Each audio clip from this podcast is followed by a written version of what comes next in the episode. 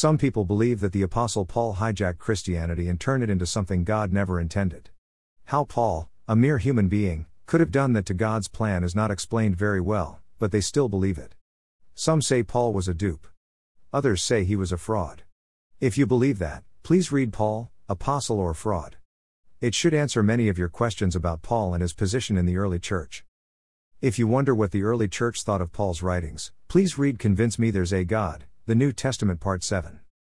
As for whether Paul hijacked or invented Christianity, let's look at what Paul knew and when he knew it. If you have not read Part 1 of this series, please click here to read. You can read Part 2 by clicking here. The Gentile Question Many people who believe Paul changed Christianity point to differences between how Jesus and Paul looked at Gentiles. Greater than these twelve Jesus sent out and commanded them, saying, Do not go into the way of the Gentiles, and do not enter a city of the Samaritans. But go rather to the lost sheep of the house of Israel. And as you go, preach, saying, The kingdom of heaven is at hand. Matthew 10 5 7. Greater than.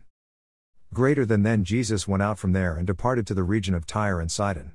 And behold, a woman of Canaan came from that region and cried out to him, saying, Have mercy on me, O Lord, son of David. My daughter is severely demon possessed. But he answered her not a word. And his disciples came and urged him, saying, Send her away, for she cries out after us. But he answered and said, I was not sent except to the lost sheep of the house of Israel. Then she came and worshipped him, saying, Lord, help me. But he answered and said, it is not good to take the children's bread and throw it to the little dogs. And she said, Yes, Lord, yet even the little dogs eat the crumbs which fall from their master's table. Then Jesus answered and said to her, O woman, great is your faith. Let it be to you as you desire. And her daughter was healed from that very hour. Matthew 15 21 28. We also have the story of Jesus meeting a Samaritan woman at the well. Greater than the woman said to him, Sir, I perceive that you are a prophet. Our fathers worshipped on this mountain, and you Jews say that in Jerusalem is the place where one ought to worship. Jesus said to her, Woman, believe me, the hour is coming when you will neither on this mountain, nor in Jerusalem, worship the Father. You worship what you do not know, we know what we worship, for salvation is of the Jews. But the hour is coming, and now is, when the true worshippers will worship the Father in spirit and truth, for the Father is seeking such to worship him. God is spirit, and those who worship him must worship in spirit and truth. The woman said to him, I know that Messiah is coming, who is called Christ. When he comes, he will tell us all things. Jesus said to her, I who speak to you am he. John 4:19 26. Even though Jesus demonstrated mercy toward a Gentile woman and a Samaritan woman, it appears from both his words and the actions of his disciples after Pentecost that Gentiles would be treated similarly to how they were under Mosaic law. People who believe Paul changed Christianity from mostly Jewish to mostly Gentile members point to the days and months following Pentecost. They say that Peter, James, John and the other preached to Jews only and they are correct dash. Greater than men of Judea and all who dwell in Jerusalem. Acts 2:14. Greater than. Greater than men of Israel, hear these word, Acts 2:22. Greater than. Greater than therefore let all the house of Israel know, Acts 2:36. Greater than. Greater than so continuing daily with one accord in the temple, and breaking bread from house to house, they ate their food with gladness and simplicity of heart, praising God and having favor with all the people. And the Lord added to the church daily those who were being saved. Acts 2:46 47. Greater than. Greater than men of Israel, why do you marvel at this? Acts 3:12. Greater than. Greater than rulers of the people and elders of Israel, Acts 4:8. Greater than. Greater than and through the hands of the apostles many signs and wonders were done among the people.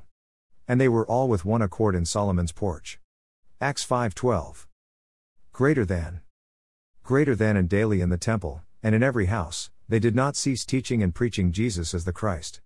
Acts 5:42. Greater than. Greater than now in those days, when the number of the disciples was multiplying, there arose a complaint against the Hebrews by the Hellenists, because their widows were neglected in the daily distribution. Acts 6:1 Hellenists were Greek speaking Jews greater than. Greater than and the witnesses laid down their clothes at the feet of a young man named Saul. Acts 7:58. Gentiles are mentioned only twice in the first 7 chapters of Acts and none of them support the idea that the followers of Jesus Christ preached the gospel to Gentiles. In fact, the two references to Gentiles present them in an unfavorable light. Dash. Greater than for truly against your holy servant Jesus, whom you anointed, both Herod and Pontius Pilate, with the Gentiles and the people of Israel, were gathered together to do whatever your hand and your purpose determined before to be done. Acts 4:27 28. Greater than Greater than our fathers had the tabernacle of witness in the wilderness, as he appointed, instructing Moses to make it according to the pattern that he had seen, which our fathers, having received it in turn, also brought with Joshua into the land possessed by the Gentiles, whom God drove out before the face of our fathers until the days of David, who found favor before God and asked to find a dwelling for the God of Jacob. Acts 7:44 46. It would appear from the first several chapters about the history of the early church that only Jews would hear the gospel of Christ. Saul, who consented to the death of Stephen, began an all out persecution of the followers of Jesus for the purpose of putting an end to what he and other Pharisees viewed as a rebellion against God and Judaism. Greater than as for Saul, he made havoc of the church, entering every house, and dragging off men and women, committing them to prison. Acts 8 3. An amazing thing happened to Saul while he was traveling to Damascus, Syria to arrest followers of Jesus who had fled the persecution. Saul had letters from the high priest written to synagogue leaders of Damascus, so that if he found any who were of the way, whether men or women, he might bring them bound to Jerusalem. Acts 9 1 2. As Saul approached Damascus, a bright light shone around him from heaven, and he heard a voice saying, Saul, Saul, why are you persecuting me? Saul asked, Who are you, Lord? Then the Lord said, I am Jesus, whom you are persecuting. Jesus, who is in heaven, told Saul to into Damascus and wait to be told what he must do.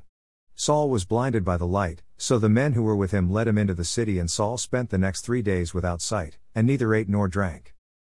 Jesus visited one of his followers in Damascus in a vision. The disciple's name was Ananias. Jesus told Ananias to find Saul, speak to him, and lay his hand on him so Saul would see again.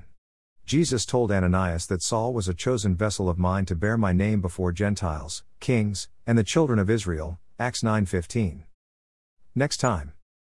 Many people who believe Paul changed Christianity from a primarily Jewish to primarily Gentile emphasis point to Acts 9 and say Paul made up the part about Jesus appearing to him and calling him to preach the gospel to the Gentiles. They say it never happened, but there is no reason to agree with their opposition as we will see in the next part of our study. Scripture taken from the New King James Version. Copyright 1982 by Thomas Nelson.